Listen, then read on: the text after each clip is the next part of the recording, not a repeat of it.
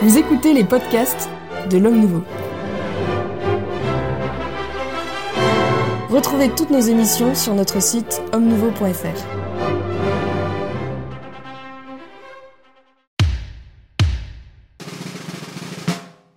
Chers amis du club des hommes en noir, bonjour, très heureux de vous retrouver enfin pour une nouvelle émission. Nous ne sommes pas définitivement partis, nous sommes donc heureux euh, de, vous retrouver pour une nouvelle émission à nouveau au club des hommes en noir avec euh, les invités de, de ce jour.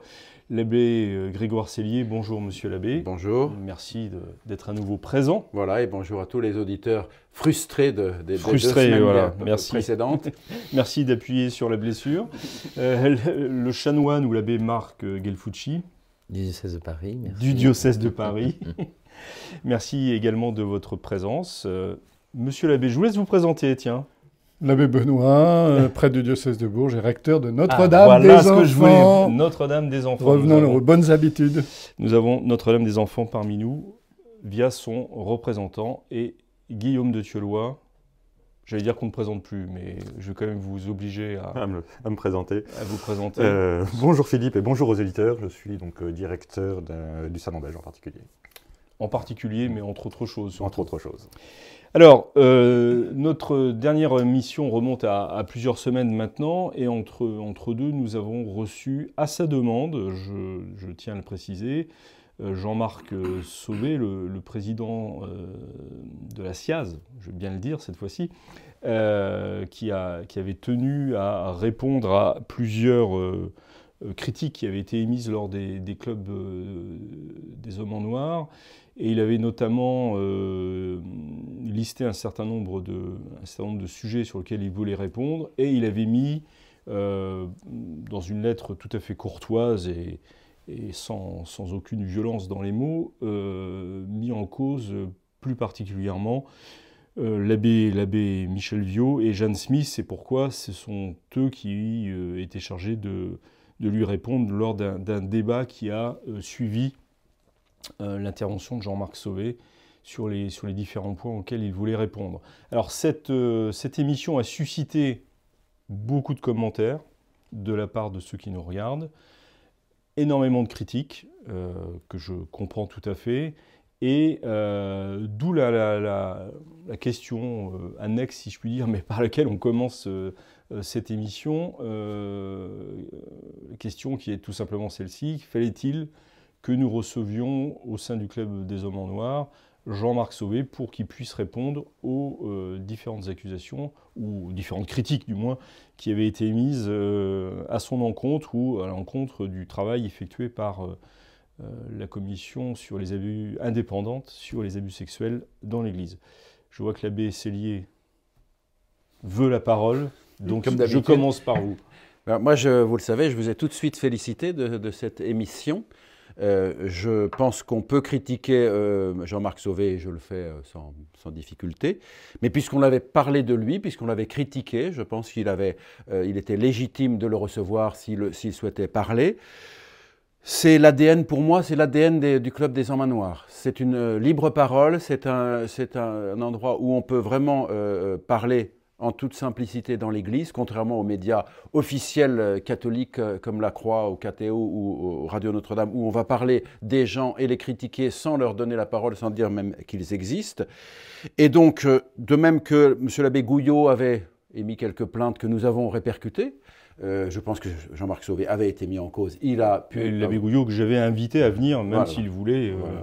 Et, donc, il a pu. Après, il a pu s'exprimer, il a pu dire, donner son point de vue. Nous continuerons à le critiquer autant qu'il sera nécessaire, ça ne, euh, parce que encore une fois, la parole est libre dans les deux sens.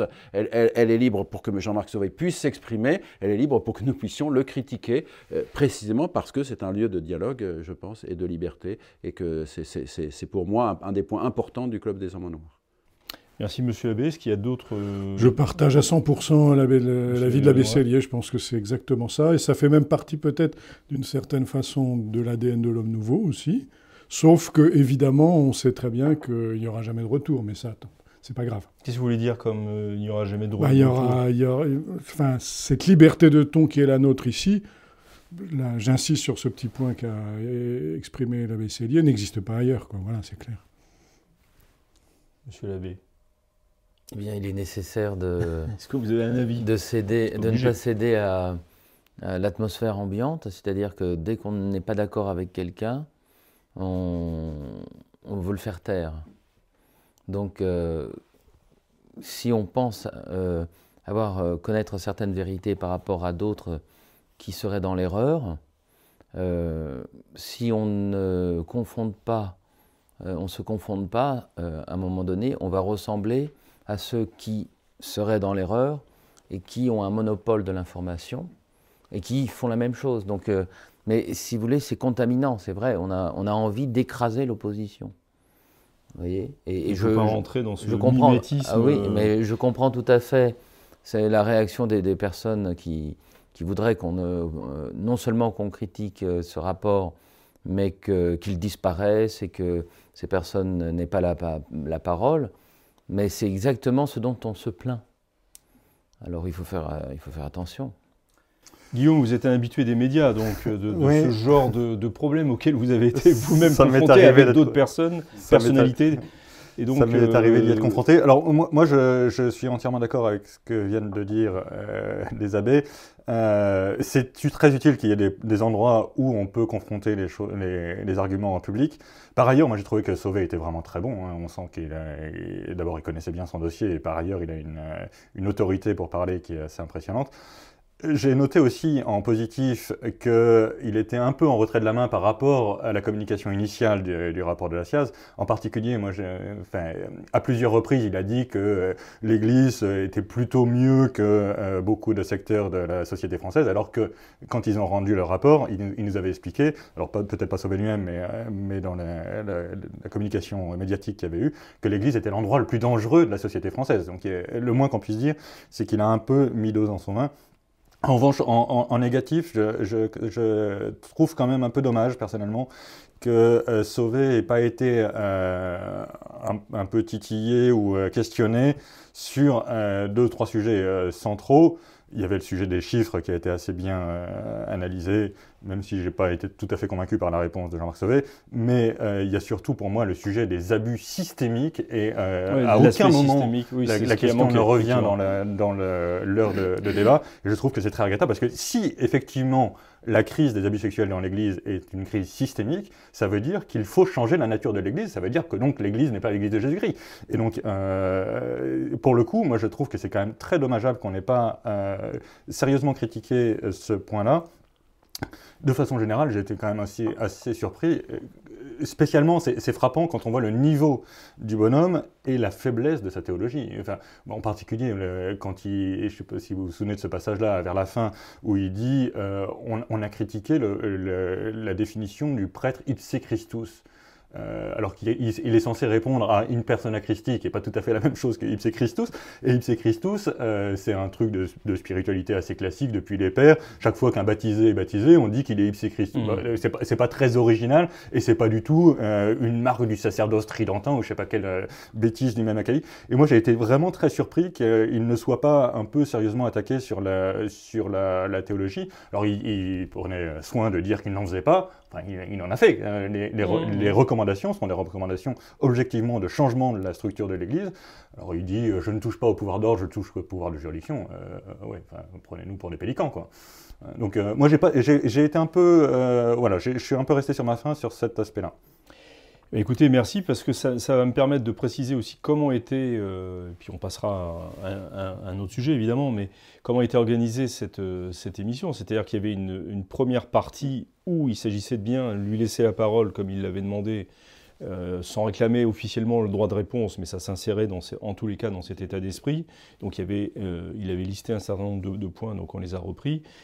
Et une deuxième partie, donc ça ne faisait pas une heure de débat en fait, hein. euh, et, une deuxième partie de débat, donc mené par, par Michel Viau, enfin le, père Viau et, et Jeanne Smith, dans lequel effectivement on peut regretter, enfin moi c'est un peu mon, mon regret, c'est qu'on n'ait pas abordé le point central qui me semble être le, le côté systémique des abus sexuels dans l'Église et qui remet en cause toute l'Église elle-même. Donc ça, je, oui, pour, pour finir peut-être, juste, juste, une petite chose, c'est que c'était la première fois qu'on était confronté à, ce, enfin que le Comité a été confronté à ce. Vous êtes un très bon avocat. Voilà, et donc je pense qu'effectivement qu'il y ait eu quelques voilà euh, des insuffisances parce qu'on n'était pas préparé à ça, ça me paraît pas euh, scabreux. Ce qui me paraît important, c'est de, de, dire à tous que voilà, c'est un lieu de libre parole. On organisera peut-être mieux la prochaine fois si ça si ça advient, mais en tout cas euh, que, que, Il est vraiment très très bien, l'abbé Cellier. Vous avez votre. Il va, il va être le responsable du coaching de la Alors passons au, sujet euh, finalement qui nous, qui nous réunit. Euh, vous n'êtes pas sans savoir que euh, l'Ukraine a été envahie ou subi la promenade des, armées russes ou de l'armée russe. ma première question est, assez simple, c'est comment est-ce que vous avez réagi en apprenant cette, nouvelle? Est-ce que c'est, ça a été pour vous la fin du monde? Euh, un événement banal, peut-être trop mis en musique par, euh, par la presse occidentale, ou est-ce que euh, vous avez réagi de manière un peu, un peu différente? Je vais, me permettre de faire, je vais me, faire, permettre de faire un petit peu d'humour au milieu de ces événements tragiques, mais vous savez, nous attendons les Cosaques et le Saint-Esprit. Et donc, ben voilà, pour les Cosaques, je crois que ça se présente pas mal. Pour le Saint-Esprit, on verra. Non, mais au-delà de cette boutade, euh, je pense que tout le monde d'abord a été surpris. Et après, ben, dans notre discussion, on va voir, mais je pense que la première réaction, c'est la surprise. Quoi. Votre, votre première réaction, c'était de, de dire... À part les Cosaques. ma, deuxième, si vous voulez, c'était de dire, ben, il, avait, il avait dit qu'il le ferait, le président Poutine avait dit qu'il le ferait, et il le fait. Lui. Lui. Je, vais me permettre de donner la parole aux laïcs sur ce sujet euh, guerrier, et puis on, ira vers la paix ensuite. Moi, j'ai été effectivement très surpris. Euh, pour moi, c'était vraiment un bras de fer idéologique et euh, de, diplomatie de part et d'autre. Et j'avoue que je n'ai pas du tout anticipé l'invasion elle-même. Je pensais que c'était une, une, forme de négociation un peu musclée. Euh, et j'avoue que j'arrive pas très bien à comprendre, euh, encore maintenant, donc ça fait 15 jours que, que l'invasion a commencé, mais euh, j'arrive toujours pas à comprendre quels sont les buts de guerre. Et, et, chaque fois que j'essaye d'avoir des renseignements sur le sujet, je ne trouve pas d'interlocuteur qui soit capable de me dire il est évident que, ou de tout. Enfin voilà. moi, mon, mon, idée de, de départ, c'était qu'il voulait faire dans le Donbass quelque chose d'analogue à ce qu'il avait fait en Crimée. Euh, ce qui ne nécessite pas du tout d'envahir l'Ukraine. Euh, après ça, je me suis dit probablement qu'il veut euh, négocier en force avec, le gouvernement de Kiev pour la reconnaissance de l'indépendance de la Crimée et d'une autonomie ou de l'indépendance du Donbass. on, entend maintenant que ça pourrait aller jusqu'à l'autre rive du Dniepr. Donc, franchement, je ne sais, pas où ça va. D'abord, il est possible aussi que les événements entraînent les événements et que tout ne soit plus entièrement maîtrisé. Euh, je pense que l'invasion était parfaitement maîtrisée, mais la suite, euh, peut-être moins. Et, euh, donc, moi, d'un côté, j'ai été surpris et je continue d'aller de surprise en surprise. Je ne trouve pas que ça soit du tout si facile que ça de comprendre ce qui se passe. Oui, ça, sur ce point-là, on se, on, se, on se, retrouvera. Est-ce que c'est la surprise aussi qui vous a.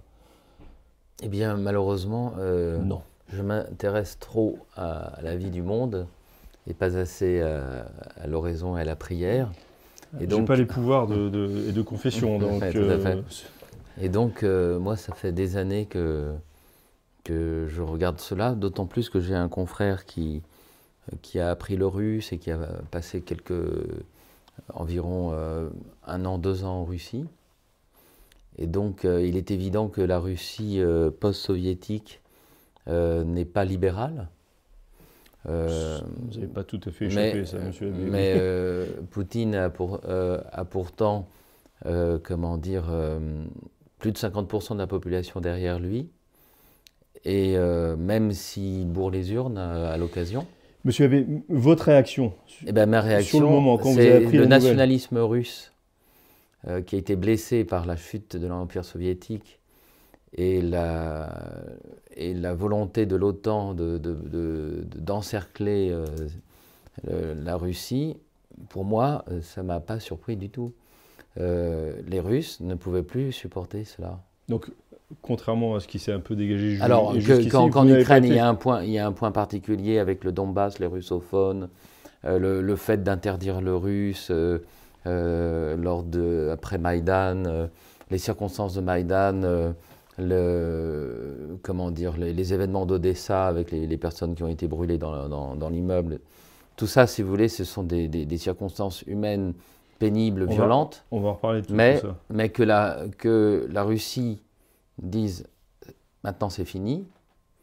voilà, la dernière information, mais elle va peut-être être, euh, démentie, de ce matin, c'est que la Pologne permet, permet euh, à des avions de type soviétique pour que ça, pour que ça, enfin de type russe pour pas, pour, euh, pour améliorer les choses quand même, pour que ça se fonde, pour qu'ils se tirent dessus de manière plus, plus agréable. Eh bien, elle autorise le passage des avions. Alors ça, par contre, c'est inquiétant. Parce que les Russes ont bien dit. On va en parler, monsieur l'abbé. On va abattront Je voudrais que, le, que, l'abbé Céline nous dise comment il a réagi. C'est très simple. J'étais dans une session où on n'avait pas, de, pas de contact. Euh, Donc vous l'avez découvert après Je l'ai découvert après. Et par ailleurs, je n'ai pas de compétences géopolitiques. Je suis, je, suis, très admiratif du nombre de géopoliticiens qui sont nés spontanément et qui nous expliquent tout. Je n'ai pas d'avis particulier pour ce, sur ce conflit malheureux. Ce n'est pas votre avis que je vous demande, c'est votre réaction. Voilà, bah, j'ai été un peu surpris parce qu'effectivement, j'avais l'impression que c'était le genre bras de fer. Normalement, le bras de fer, on ne sort pas le revolver, mais là, il y a eu bras de fer et revolver. Bon, euh, mais je ne connais pas, je, je, serais incapable de situer l'Ukraine sur une carte, donc je ne vais pas prétendre en plus. Euh, c'est vraiment français, vous, hein, jusqu'au bout des ongles. Nul en géographie. parisien. Euh, pas, pas, pas, nul en géographie, hostile à la géographie. Ah, hostile. Ça, c'est peut-être un, manque. Euh, certains de nos, de nos, contacts parmi ceux qui nous, qui nous regardent, qui nous suivent, euh, nous ont tout de suite demandé si l'Église avait une position sur ce, sur ce conflit. Euh, Alors, depuis quelques semaines, les évêques ont donné un certain nombre de messages, à commencer par Monseigneur de Moulin-Beaufort. Les évêques français, vous voulez dire Pardon, excusez-moi, oui, les évêques français. Euh, ces déclarations étaient, comment dirais-je, c'était un mélange. Bon, il y avait des appels à la paix, des appels à la réconciliation, des choses que tous les évêques du monde doivent faire, que le pape doit faire, que l'Église doit faire. Je pense que là-dessus, on sera tous d'accord. Euh, on est tous euh, pour la paix contre la guerre. Hein. Mais bah, ce qui m'a ce, question là-dessus quand même. Ce, qui m'a dérangé, c'est que c'était euh, comment dire assorti de considérations sur la vocation à l'Ukraine de rejoindre l'Europe, de qu'elle représentait un phare de la démocratie dans un Est assombri par euh, l'illibéralisme. Voilà, enfin il y avait il y avait quelque chose de un évêque ancien militaire a émis quelques propos qui on avait l'impression qu'il relayait plus ou moins les communiqués de l'OTAN. Enfin c'était si vous voulez il y avait deux parties une qui, à mon sens, concerne les, quelles que soient nos, compétences ou incompétences dans ce domaine, mais de dire on appelle à la paix, on appelle à la réconciliation, enfin. Euh, voilà. Et puis d'autres considérations sur, l'Europe qui serait l'horizon indépassable pour l'Ukraine. Quoi. Donc c'est L'Europe entendue comme Union européenne. Union européenne. Hein. Euh, bien. À l'occasion de sa visite, le patriarche gréco-catholique de, de Kiev, qui était passé en France il y a quelques années, avait aussi, on, on, avait appelé à l'Europe Union européenne. Ça, c'est très, très désagréable, ça, je trouve, et, pas ajusté. Mais c'est la complexité de, de, ce pays aussi, voyez-vous. De quel pays? Le, De l'Ukraine. Il y a, euh, il y a jusqu'à neuf nationalités en Ukraine. Vous avez des Tatars aussi en Crimée, vous n'avez pas que des russophones ou des Russes. Vous avez des Polonais, vous avez des Allemands. Et qui dit polonais dit catholique. Alors, ils sont d'origine polonaise. Mais vous avez l'Ukraine euh, est loin d'être homogène. C'est la raison pour laquelle, euh, dans les accords de Minsk, on avait accepté et pas appliqué une fédération. Donc, euh, d'un point de vue géopolitique, je suis des, mais, interne, de géographie et, de, et de peuples, de, sous-peuples dans, l'Ukraine, euh, vous avez trois patriarcats. Donc nous, en tant que prêtres catholiques ou des évêques catholiques, il est bien évident qu'il il y a une question écuménique importante dans, ce, dans ce conflit. Et donc on, marche sur des œufs par rapport aux orthodoxes. En plus, vous avez des Ukrainiens indépendantistes, enfin pardon, qui ne veulent pas de l'influence de l'orthodoxie russe et qui ont fait un patriarcat ukrainien orthodoxe. Ukrainien, ukrainien. Mais qui est reconnu par les autres euh, patriarcats Par le patriarche de Constantinople. Par, par les Byzantins. Par rapport à la, nouvelle, euh, enfin, à l'orthodoxie moscovite. Il y a trois, à Kiev, il y a trois patriarches de rite byzantin. Le, celui qui dépend de Moscou, celui qui dépend du siège de Constantinople et celui qui est uni à Rome. Vous imaginez la, complexité euh... moi, je dirais, alors, puisqu'on veut, on veut faire, on commence par un peu de géopolitique, en tout cas. Un sujet que vous aimez beaucoup. non, mais je veux dire, ce sont des pays frontaliers de la Russie. Je dirais pousser les feux d'une part de l'Union européenne et d'autre part, encore plus pire, de l'OTAN, euh, me paraît complètement déraisonnable. Pourquoi pire? Pourquoi pire? Ben parce que l'OTAN, c'est militaire et, ça a été fondé contre l'URSS, soyons clairs. L'OTAN, ça a été fondé contre l'URSS. Donc l'Union européenne, déjà, c'est un, un, immense empire aux, portes d'un autre immense empire. Donc c'est déjà qu'il n'y ait pas, euh, je dirais, des pays qui, qui, servent de tampon, ça me paraît pas raisonnable. Mais l'OTAN, qui est, encore une fois, une force militaire, qui est en partie euh, dirigée contre la Russie actuelle, me paraît complètement déraisonnable. Laissons une zone tampon dans laquelle, effectivement, des gens seront neutres ou, ne seront affiliés ni à côté l'un ni l'autre pour éviter les frictions. Ça me paraît, ça me paraît, ça me paraît euh, déraisonnable d'aller euh, dans ce sens-là. Je ne sais pas si vous vous rendez compte, mais nous assistons à un miracle. L'abbé Cellier fait de la géopolitique en direct, enfin quasiment en direct.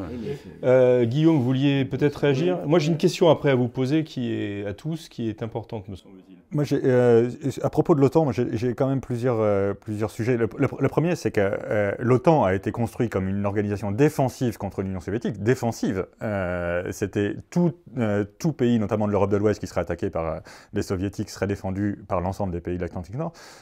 Évidemment, après la chute de l'Union soviétique, l'OTAN a changé de nature sans jamais réformer ses statuts. Et donc, on, sait, aujourd'hui, on ne sait pas quels sont, quel est le, mandat de l'OTAN. Donc, pour moi, c'est un vrai gros sujet euh, pour l'avenir du monde. Euh, et, mais par ailleurs, en, sens inverse, je, je, pense qu'il y a aussi beaucoup de propagande euh, du côté russe sur le, le, fait que l'Ukraine allait rentrer dans l'OTAN tous les dirigeants de l'OTAN disaient que c'est pas possible. Donc, euh, alors moi, je, veux bien que euh, Poutine ait eu des informations que je n'ai pas. Euh, j'imagine que les services de renseignement russes sont encore assez opérationnels, d'après ce que j'entends dire. ne serait-ce que parce que ils ont un colonel du KGB à la tête du pays qui doit s'intéresser un peu à ce genre de questions. Mais, mais plus sérieusement, en tout cas publiquement, l'OTAN disait, autant l'Union européenne, c'est un autre sujet. L'Ukraine était au, au, bord de commencer les négociations d'adhésion à l'Union européenne ça, euh, je comprends que ça, agace un peu euh, le voisin russe. Euh, sur l'OTAN, je ne crois pas qu'il y, avait, y avait de risque, entre guillemets, d'adhésion de, l'Ukraine à l'OTAN. Après, encore une fois, je n'ai pas d'informations directes, mais je, me contente de lire ce que disait la presse. Et pour prolonger ce que dit Guillaume, je pense aussi que moi, je n'ai pas de connaissances directes, je ne parle pas le russe, mais je m'intéresse à la Russie depuis très longtemps. Euh, il y a aussi dans la tradition diplomatique, militaire et culturelle russe un art de la manœuvre masquée, un art de la contre-propagande ou de la propagande qui a été cultivé euh, par l'Union soviétique. Et donc, il ne faut pas non plus, enfin, tenant compte de tous ces éléments qui nous ont été donnés et qui sont vrais, euh, qui a attiré l'autre dans le piège, on peut aussi se méfier de l'ours. Hein. Vous voyez ce que je veux dire C'est qu'il faut être, euh, à mon avis, très prudent. Et c'est pour ça que je dis que les autorités catholiques ont tout intérêt à ne pas, à pas en rajouter, ne pas, voilà, ne prendre parti ni pour les uns ni pour les autres, et puis ne pas tomber dans, enfin, Enfin, moi, en tout cas, je n'ai pas été Charlie, je n'ai pas cru à la petite fiole d'anthrax, euh, je ne croirais pas non plus à cette hystérie collective qu'on nous sert, russophobe, même si je sais que les Russes sont des gens intelligents et qu'ils jouent de les échecs avec euh, quelques coups d'avance. Quelques coups d'avance. Je voudrais rebondir sur, euh, sur la notion de paix que vous avez évoquée tout à l'heure en, début de, en début d'intervention sur, ce, sur ce sujet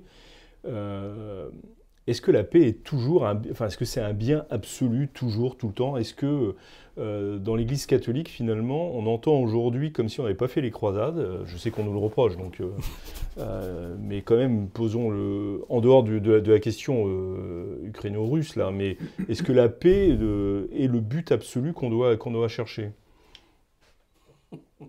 Allez, vous d'abord, parce que je suis vraiment. Voilà, je, dirais les, papes du XXe siècle, les papes de 14-18, c'est-à-dire Saint Pie X et Benoît XV, le pape de l'entre-deux-guerres, Pie XI, et le pape de 39-45, Pie XII, ont combattu vigoureusement la guerre elle-même. Ils n'ont pas combattu tel, je dirais, excès de la guerre, ils ont combattu, la guerre, la guerre elle-même. Et il me semble qu'ils commençaient à percevoir que euh, les dégâts euh, de la guerre sont absolument immenses. Et aujourd'hui, et aujourd'hui, sans parler du nucléaire, le, nucléaire c'est la dissuasion, donc l'équilibre de la terreur, donc on n'est pas censé s'en servir. Mais sans parler de nucléaire, donc les, les, armes conventionnelles sont tellement puissantes et tellement destructrices que en fait les mots de la guerre vont dépasser les gains espérés par la guerre. Est-ce que ça veut dire que sont, sont devenus de, l'Église est devenue pacifiste Attendez, je, finis, je bah, finis. Bien que vous donc, à ma question, je pense, je pense que, je pense qu'aujourd'hui, dans tous les cas, n'est-ce pas, en supposant qu'elle soit une guerre juste, n'est-ce pas, supposant qu'elle soit, une guerre juste. On parlera de la guerre juste je, après, je pense que la guerre est la plus mauvaise des solutions, dans tous les cas, et que elle ne doit être euh, utilisée qu'en cas d'agression caractérisée dans laquelle on est obligé euh, de, se défendre. Je pense vraiment que c'était ce vers quoi nous dirigeaient les papes euh, du XXe siècle, et donc qu'en fait, effectivement, la paix est un bien vraiment presque suprême, parce que la guerre va apporter des maux tellement grands que déjà, déjà, si vous voulez, la guerre de 14-18 a fait quand même un million et demi de morts pour rien, puisqu'on a reconquis de provinces euh, qui, était, euh, qui venaient de se rallier à l'Empire d'ailleurs, hein. bon, donc à l'Empire allemand.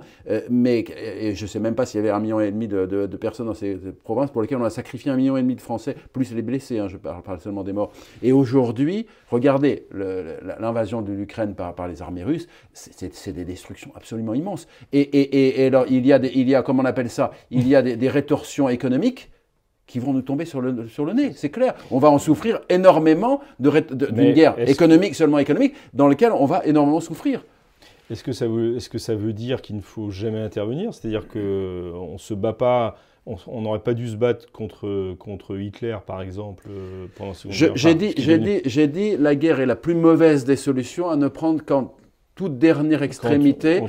effectivement, je, ne dis pas qu'elle que, c'est qu'elle est interdite. Je ne dis pas qu'elle est interdite. Mais vous parliez des croisades. Le, rapport entre les biens et les mots n'est pas le même aujourd'hui. Tout à fait. Euh, et, encore une fois, simplement dans les armes conventionnelles. Je ne parle pas de nucléaire qui, lui, alors là, c'est carrément la destruction. De toute façon, on est tous morts. oui, mais on est passé à une guerre industrielle de type euh, industriel. Euh, à partir de 14, disons. À, partir de 14. D'autres, euh, euh, Guillaume Moi, je, je, nuancerai un peu ce que dit l'abbé Sellier. Je, vois bien, effectivement, que le magistère pontifical a beaucoup euh, critiqué la guerre elle-même, mais je pense qu'on critique la guerre elle-même, non pas au sens de la guerre elle-même, mais la guerre telle qu'elle est devenue après la Révolution, parce que c'est pas uniquement la guerre de 14, c'était vrai déjà des guerres de Bonaparte, c'est la guerre de conscription. Ce qui, ce qui, change radicalement les choses euh, par rapport, à, par rapport au, monde ancien, c'est que la guerre n'est plus une affaire de professionnels. Euh, par exemple, la Deuxième Guerre mondiale, il y a plus de civils tués que de militaires. Et, d'une certaine façon, la, la, solution pour, pour prendre moins de risques est de, de devenir militaire. Hein, c'est ce qui est complètement... Euh, Je retiens. c'est complètement Je inversé. vais m'engager tout de suite, oui. non, mais c'est quand même très paradoxal, mais on le voit, évidemment, on l'a vu dans la Deuxième Guerre mondiale, mais on le voit aujourd'hui. aujourd'hui, il y a beaucoup plus de civils qui sont tués en Ukraine que de, que de militaires. Euh, au, moins en Ukraine, pour, le, pour les Russes, je ne dirais pas la même chose. Mais, euh, Donc moi, je pense que euh, et, et, et c'est pas naturel, enfin c'est pas de la nature de la guerre elle-même que ce soit une affaire de civils. La, guerre pourrait redevenir une affaire de professionnels, euh, y compris avec des armes très sophistiquées. Euh, et, elle, à mon avis, en sens, dans ce cas-là, on reviendrait au, au, cas classique de la guerre juste, où euh, ben, la question c'est la proportionnalité des, des, des gains des, et des, pertes, etc. Et, et par ailleurs, vous dites, Monsieur l'abbé, très justement que la guerre est à utiliser qu'en dernier recours, mais ça a toujours été le cas. Euh, quand Louis XIV dit ultima ratio regis, c'est quand même, en français normal, ça, ça, ça, ça, veut dire, pardon pour le français, ça, veut dire quand même qu'on on, on, fait du bras de fer tant qu'on peut faire du bras de fer, et puis quand on peut pas, on fait. Louis XIV disait J'ai trop aimé la guerre quand même. Et, dans, dans, le genre de, de rompre les alliances, que enfin, pardon, les, les traités que l'on a signés, il était un champion. les, armées, les, armées, dans le Palatinat n'ont pas fait dans la dentelle. On ne s'égare pas, s'il vous plaît. Il ne s'agit pas de faire le procès de Louis XIV, euh, pour l'instant du moins, mais d'évoquer de, de, cette, cette, recherche de la paix euh, euh, absolue ou pas. Eh bien, le, recherche absolue de la paix. Vous parlez de, de faits, de proportions, et donc à quelle limite on va accepter la guerre d'être contre la guerre parce que la guerre moderne est fondée sur une production industrielle des armes et sur une, euh, euh, des frappes euh, sur les civils, il faut, c'est du cas par cas, c'est de la casuistique actuellement. Parce qu'il il va y avoir une guerre de propagande des uns et des autres. Là, vous, vous, dites qu'il y a des destructions immenses en Ukraine, certains disent non. Euh, vous dites qu'il y a des civils qui meurent en Ukraine, certains disent non. Et ils ne sont pas totalement minoritaires. Parce que l'armée russe, si vous voulez, elle est assez relativement puissante. Qu'elle avance lentement, c'est qu'elle le veut bien. Qu'elle évite les villes, c'est qu'elle le veut bien. On m'apprenait, euh, quand j'étais euh, aspirant dans l'armée française, que la spécialité des armées russes, des armées soviétiques de l'époque, c'était le barrage d'artillerie effrayant qui précédait mhm. Euh, qui précédaient les attaques. Là, on les a. On les a pas. Ils semblent pas, enfin, on ne veut pas nous les montrer. Je, mais, je, reviens quand même sur ma question qui était, euh, donc en dehors, euh, même si on s'appuie comme, comme point de départ sur le, conflit actuel, en dehors de, de, ce conflit précisément, est-ce que la paix est à, pour l'Église, est à rechercher à tout prix? Enfin, il y a la légitime défense. Pour moi, la légitime défense est très importante, sinon on est dans l'irénisme c'est-à-dire la paix à tout prix. La légitime défense, euh, euh, euh, on ne peut pas ne pas, à un moment donné, repousser l'injuste agresseur. Dans l'avortement, par exemple, hein, ce principe de théologie morale, de morale, est, utilisé parce que l'embryon n'est jamais un injuste agresseur. C'est pour ça qu'on ne peut pas le tuer. Il est innocent.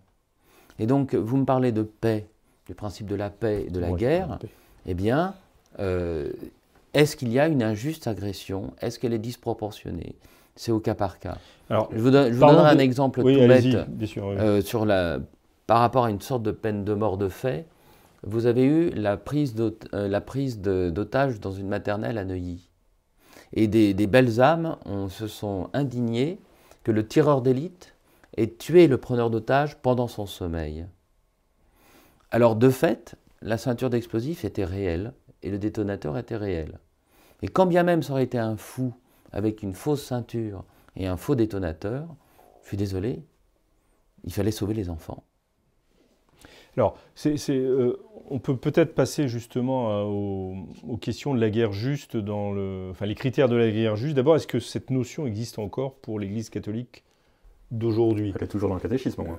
Oui, oui, elle est dans le catéchisme. comme la peine de mort a été... Euh, non, non, ça n'a pas été modifié. Hein, pour... a été, donc les critères de la guerre juste existent toujours. Je pense que les États auraient, auraient, crié si, si, on avait supprimé la guerre juste. La peine de mort, comme la, beaucoup d'États se, se préoccupent tellement plus de ce que dit l'Église. Ah, quand même, quand même, quand même. Euh, en tout cas, son catéchisme. Alors, quels sont les critères de la guerre juste? Allez, messieurs, vous avez révisé vos fiches, là, j'espère il, y a, justement le critère de proportionnalité et, de résistance à l'injuste agression. D'avoir, euh, comment dirais-je, utilisé tous les moyens possibles pour arriver à une solution négociée avant, tous les moyens possibles. Euh, ça fait deux, il y en a quatre. tous les moyens moraux possibles. Diplomatiques, euh, oui, oui, moralement. Pas avoir envoyé un tueur pour, pour éliminer le chef d'État voisin. Si, ça peut entrer. Le tyrannicide est permis. Le tyrannicide, voilà, mais je pose des bonnes questions. Mais il faut que la situation qui résultera de, de, la mort du tyran soit meilleure. Oui. Et, une et espérance qu'elle soit meilleure. Une Oui, espérance bien sûr. fondée c'est le cas aussi pour la guerre. fondée. Voilà. Oui, absolument. Bien sûr. Voilà, mais la question, c'est est-ce qu'on a une espérance que ça soit meilleur? Voilà. Voilà, c'est ça. c'est- c'est- je- euh, par rapport à ce que j'ai dit tout à l'heure, est-ce qu'on a une espérance? Est-ce que si la, la guerre s'en- s'enclenche et que les, les destructions sont beaucoup plus fortes et beaucoup plus graves, même que l'invasion et que l'occupation, est-ce qu'il y a une proportionnalité? Je, je pose la question. hein. Je Oui, pose la question. vous posez la question par rapport au conflit actuel Non, ou- non, par rapport au conflit, en en général. Général. En général, si effectivement, le, le- le- le- je dirais, l'invasion, l'invasion et, et- et la résistance, disons la résistance à l'invasion produit des destructions dans le pays qu'on veut défendre, plus graves que les souffrances qui résulteront de, de- de- de l'invasion. Que faire Euh, ouais, Je veux dire, euh, je pense qu'il y a, il y a un vrai, il y a une, vraie, une vraie question. L'É- L'Église n'a pas appelé les pays soumis au joug soviétique, hein, les pays de l'Europe de l'Est, à, se- à- à faire des partisans et à se révolter. Elle ne l'a pas appelé, hein, quand même, il faut, il, faut, il faut bien le dire. Alors que c'était légitime. L'Union soviétique les occupait de façon injuste et, et illégitime, leur imposait le communisme, etc. L'Église ne les a pas appelés. Et je parle, je parle de l'Église de, de Pie XII, etc., pas, pas de Paul VI ou je ne sais qui. Non, non, c'est bien. Voilà. mais il y, a- y eu- il y a eu l'affaire des Cristeros et du Mexique Ouais, aussi. Ça- Eh ben, rappelez, parce que peut-être que pour ceux qui nous, qui je nous pense que regardent, je ne vais pas faire injure aux lecteurs et aux auditeurs de l'Homme Nouveau de savoir ce que c'est mais la- c'est pas de l'homme nouveau, c'est Du monde entier, c'est vrai. Tous ceux qui peuvent nous. Voilà, donc sans- un gouvernement persécuteur, euh, franc-maçon, libéral, pro- pro-américain, soutenu par les États-Unis, s'installe au Mexique dans les années 20. Et la crise euh, finit par se terminer par l'interdiction totale de l'Église. Et à ce moment-là, un certain nombre de catholiques mexicains ont pris les armes pour se défendre. Et il me semble bien que l'Église n'a jamais appuyé la révolte des, des Cristeros. il y a eu un évêque avec eux. Voilà, c'est ça. tous les autres évêques avaient quitté le Mexique, il me semble. Vous voulez dire que c'était. On Au nom de on n'était euh, pas dans le cadre d'une guerre juste, alors de. d'une révolte, enfin, Une résistance. d'une résistance. Parce que euh, là, enfin, en tout par exemple, euh, on prenait un prêtre euh, en train de célébrer euh, clandestinement, puisque le culte était devenu interdit. Était interdit. Et on le mettait contre un mur et on le fusillait. Ouais. Donc, euh, si vous voulez, au bout d'un certain temps, les fidèles ont, ont- ont été euh, Lassés. euh, lassés. Voilà. Voilà, et si non, mais, mais mon Ils point, voulaient avoir la messe. mon point de vue, c'est que, enfin, l'argument, c'était de dire, il me semble qu'à l'époque, l'ensemble des évêques mexicains a dit non, pas de révolte, Ouais. pas de révolte, euh, enfin, militaire, armée. Ouais, enfin, De, de- de façon générale, l'Église est en général pour l'ordre établi, y compris quand l'ordre est là, c'est largement illégitime. hein. Ouais, ça- Alors, on, on passe à côté de, de- de l'éléphant. hein. Vous avez la Vendée, quand même. Ben, allez-y. Ben, là, les- l'éléphant. Là, le- les évêques et les prêtres, euh, comment dire, euh, disaient euh, aux, aux fidèles de résister. hein. les évêques n'étaient plus là. hein. Oui, mais ceux qui, est- disons qu'il n'y a eu aucune condamnation. là. Il n'y a eu aucune a- a condamnation eu de la révolte vendéenne. Il n'y a pas eu de condamnation. Y a-t-il Et eu des, une prêtres, approbation et des Y a- prêtres ne cessaient de célébrer la messe pour eux. Je ne connais pas l'histoire de manière suffisamment précise pour savoir s'il y a eu des mandements épiscopaux concernant ces événements. Il me semble qu'il n'y en ait pas eu. hein. Euh, je, je crois pas qu'il y en a- Mais encore une fois, comme a dit M. Tola, et, et- et il a raison, c'était le début de la guerre moderne, c'est-à-dire la Révolution française, la conscription massive, etc. Encore que pour revenir à, à mon petit dada, aujourd'hui, par exemple, l'armée américaine est une armée qui n'est pas de conscription, de professionnels, Absolument. et quand elle intervient, on peut pas dire que le, le pays après soit en bonne santé. Je, je ne veux rien dire, mais enfin, les deux pays qui- qui- dans lesquels ils sont, ils sont venus apporter la démocratie et la paix ne sont c'est- pas une grande réussite. Cela dit, vous avez parfaitement raison. Mais, mais je pense que c'est un sujet de doctrine d'emploi de l'arme. Et comme il y a une doctrine de l'emploi de l'arme nucléaire, il y a une doctrine de l'emploi, euh, et, et les Américains ont pour stratégie de sauver leur vie à tout prix, la, la vie de leur GI à tout prix, et euh, qui- quitte à ce que ça fasse des milliers de civils morts, euh, parce que leur objectif, la doctrine militaire américaine, c'est, euh, ce qui, de mon point de vue, est assez légitime, euh, que le président américain se préoccupe dav- davantage des vies américaines que des autres, ça me paraît pas absolument choquant, mais évidemment ça entraîne des conséquences radicales sur les autres. Je, je reviens justement à ce que vous disiez, monsieur l'abbé Cellier, tout à l'heure. Est-ce que dans le cadre d'une lutte contre le terrorisme, il ne faut pas aller mener la guerre sur les bases arrières euh, terroristes? Voilà, le, le- le- euh, encore une- la- la- qui vont euh, entraîner aussi des, des, enfin, des conséquences dans le, dans le pays On vient, on, vient de, on vient de voir avec euh, l'opération au Mali, n'est-ce pas, le grand principe du tube de dentifrice.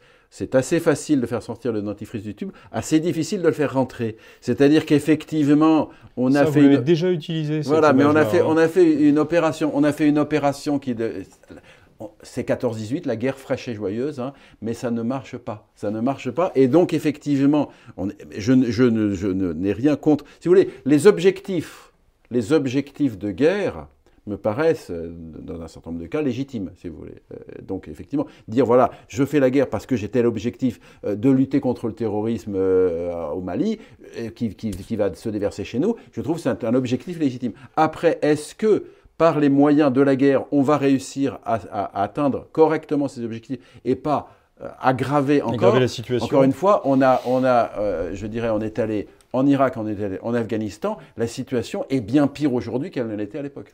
Sans compter le fait que, euh, je veux dire, on ne fait pas la guerre au terrorisme. Le terrorisme, c'est une technique d'usage de la violence.